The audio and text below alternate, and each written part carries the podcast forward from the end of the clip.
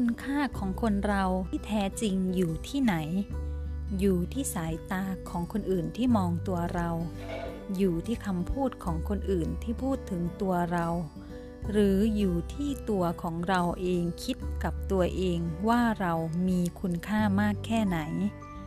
ถ้าตัวเจ้าของเองเห็นคุณค่าในตัวเอง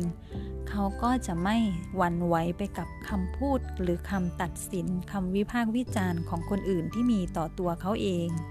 แต่เมื่อไหร่ที่เราไม่เห็นคุณค่าของตัวเราเอง เราก็จะเผลอไปฝากคุณค่าของเราไว้ที่คนอื่นไว้ที่ลมปากของคนอื่น เมื่อนั้นพลังภายในของเรา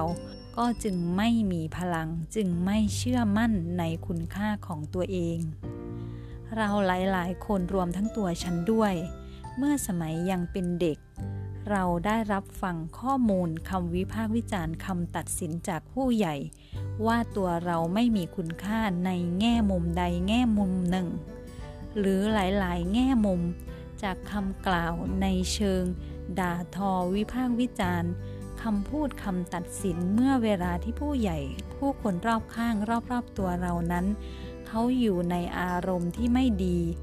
ทำให้สิ่งสิ่งนั้นถูกเก็บสะสมไว้ในจิตใจส่วนลึกของเรา และมันก็กลายเป็นความเชื่อของเราที่ว่า เราไม่มีคุณค่า และเมื่อจิตใจส่วนลึกเชื่อเช่นนี้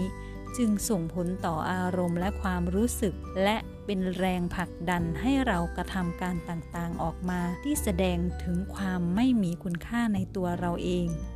อย่างเช่น